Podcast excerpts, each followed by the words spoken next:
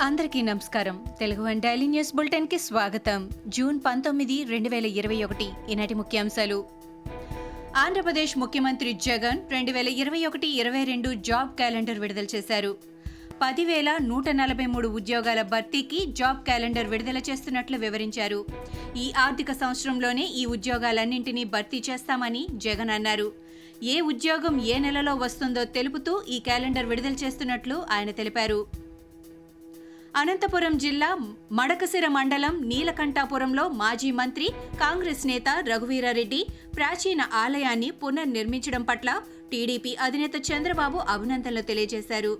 నీలకంఠాపురంలో ఈ ఆలయాన్ని శాస్త్రోక్తంగా పునఃప్రారంభిస్తున్నారు. ఈ సందర్భంగా చంద్రబాబు ఓ వీడియో సందేశం అందించారు. వైసీపీ హయాంలో ఇరవై ఏడు మంది తెలుగుదేశం పార్టీ కార్యకర్తలు హత్యకు గురయ్యారని టీడీపీ జాతీయ ప్రధాన కార్యదర్శి నారా లోకేష్ అన్నారు. అభివృద్ధి చేయడం చేతగాకే తమ పార్టీ కార్యకర్తలు నేతలపై వైసీపీ ప్రభుత్వం దాడులు చేస్తోందని ఆయన మండిపడ్డారు. తమ ఓపికను పరీక్షించొద్దని తమకు సమయం వస్తుందని జాగ్రత్త అని హెచ్చరించారు. అప్పుడు వైసీపీ నేతలు రాజారెడ్డి రాజ్యాంగాన్ని అమలు చేస్తున్న అధికారులకు తగిన బుద్ధి చెబుతామని లోకేష్ అన్నారు. ఏపీలో గత ఇరవై నాలుగు గంటల్లో ఆరు వేల మూడు వందల నలభై ఒక్క మంది కరోనా బారిన పడ్డారు. ఇదే సమయంలో యాభై ఏడు మంది ప్రాణాలు కోల్పోయారు. ఇదే సమయంలో రాష్ట్ర వ్యాప్తంగా ఎనిమిది వేల నాలుగు వందల ఎనభై ఆరు మంది కరోనా నుంచి కోలుకున్నారు. ప్రస్తుతం రాష్ట్రంలో అరవై ఏడు వేల ఆరు వందల ఇరవై తొమ్మిది యాక్టివ్ కేసులున్నాయి.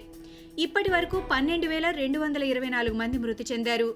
ఇక ఇంతవరకు పద్దెనిమిది లక్షల ముప్పై తొమ్మిది వేల రెండు వందల నలభై మూడు మంది కరోనా బారిన పడగా పదిహేడు లక్షల యాభై తొమ్మిది వేల మూడు వందల తొంభై మంది కోలుకున్నారు.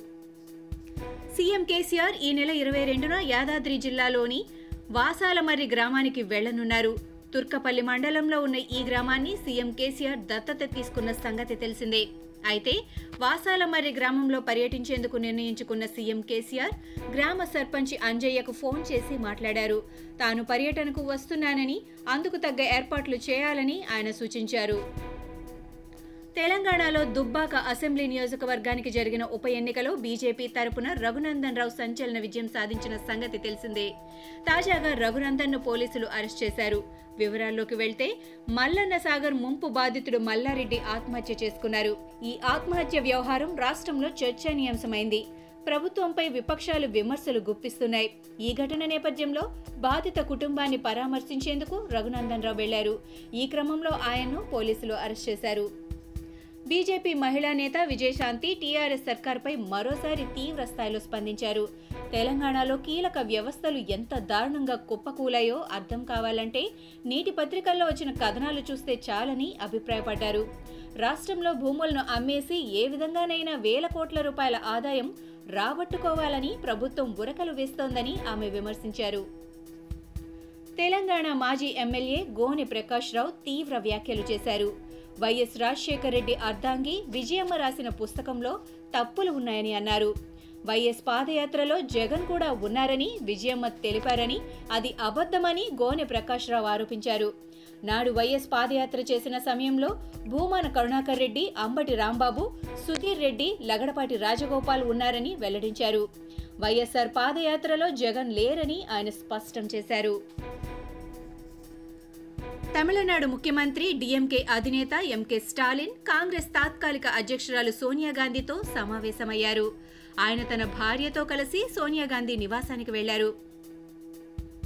తమిళనాడులో డిఎంకే కాంగ్రెస్ కూటమి అధికారంలోకి వచ్చాక సోనియాతో స్టాలిన్ సమావేశమవ్వడం ఇదే తొలిసారి. సమావేశం సందర్భంగా రాష్ట్ర రాజకీయ అధికార పరిస్థితుల గురించి చర్చించినట్టు తెలుస్తోంది. పదే పదే రూపం మార్చుకుంటున్న కరోనా మహమ్మారితో దేశం పెను సవాళ్ళను ఎదుర్కొనే ముప్పుందని ప్రధాని నరేంద్ర మోడీ ఆందోళన వ్యక్తం చేశారు. సెకండ్ వేవ్ సమయంలో అది నిరూపితమైందని అన్నారు. ఆ మహమ్మారి వైరస్లో మ్యూటేషన్లు జరిగే ముప్పు పొంచి ఉందని ఆయన చెప్పారు. కాబట్టి కరోనా పోరాటంలో మన సన్నద్ధతను మరింతగా అభివృద్ధి చేసుకోవాల్సిన అవసరం ఉందని ఆయన అన్నారు. ఇవి ఈనాటి ముఖ్యాంశాలు. మరికొన్ని ముఖ్యాంశాలతో మళ్ళీ రేపు కలుద్దాం. ఈ షోని క్రమం తప్పకుండా వినాలనుకుంటే మీరు ఈ షో వింటున్న ప్లాట్ఫామ్లో కానీ లేదా Google podcast Apple podcast Gaana మరియు ఏ ఇతర పాడ్కాస్ట్ యాప్లోనైనా సెర్చ్ చేసి సబ్స్క్రైబ్ అవ్వండి. కొత్త ఎపిసోడ్ వచ్చినప్పుడు మీకు అప్డేట్ వస్తుంది. అంతవరకు సెలవు. నమస్కారం.